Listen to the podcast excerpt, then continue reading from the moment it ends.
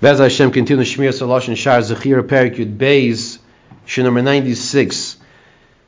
We're learning the topic of what to answer back to the Yetzer Hara when he encourages the person to accept Lashon Hara, to listen to the Lashon Hara.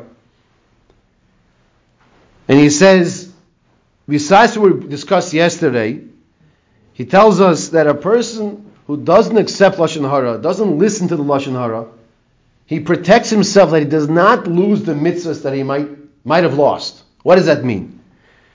What that means is that there are times when people come over to you and they say to you, I know I got something to tell you. And you go, oh yeah, what's that? Yeah, but you know when this happens? During Kriyas HaTorah, during laning.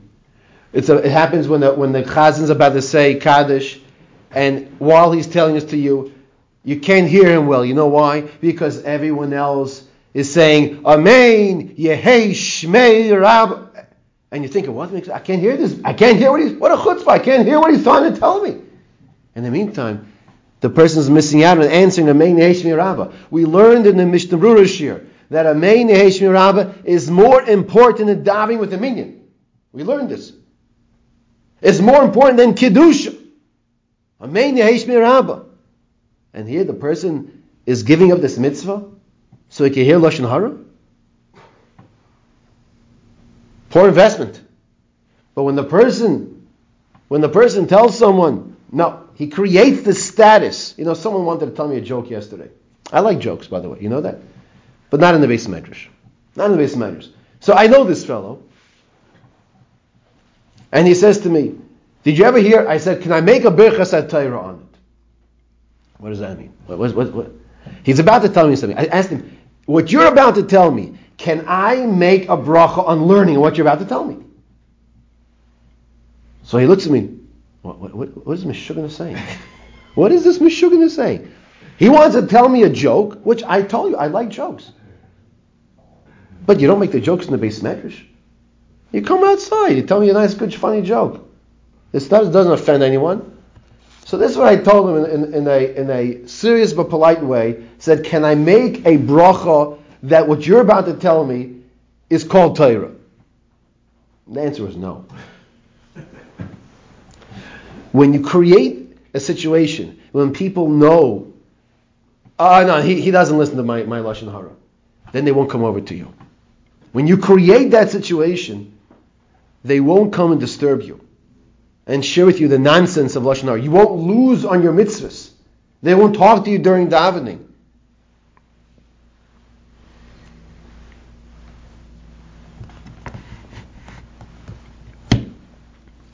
A person who is known throughout the city is this type of person that does not want to hear Lashon Hara and Chilus.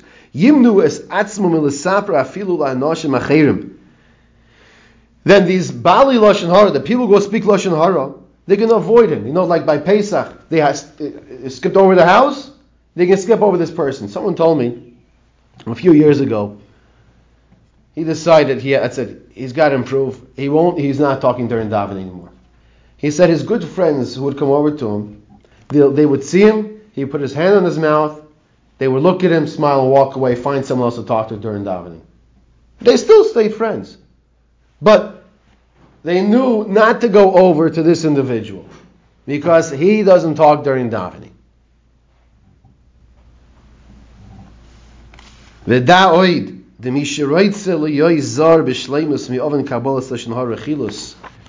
person who wants to be vigilant regarding this avera of not accepting lashon hara rechilus, he should be cautioning his family members. Now, this doesn't mean every time they open their mouth, hey, what, what? no, that's not what it means.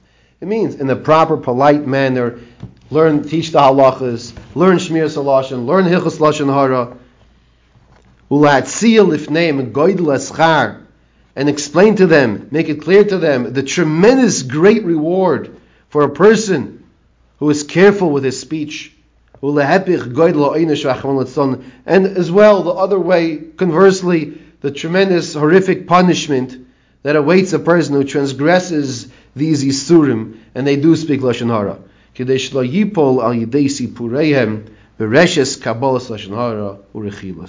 That people should not fall in this trap. We don't realize it's so easy. Many times we think in life that, you know, has anybody ever here been to Fort Knox? Have you ever walked into Fort Knox and walked out with a bar of gold? We've never done that, and we're not going to be able to do that. So you think if a person, that's a very hard thing to do, so that's why it's really forbidden. But to open your mouth and to say lashon hara, oh, I could do it right now. I could do it right now. You want to hear lashon hara? I could do it right now. It's so simple, so easy, so we don't think it's a problem. And that's part of the Yetzer Hara. The Yetzer Hara doesn't want us to realize how horrific it is, how dangerous it is, because it's so simple, and that's why we have to be so careful to use our teeth, and then the other guard the mouth. Use them properly, and only open the mouth when you want to say something positive.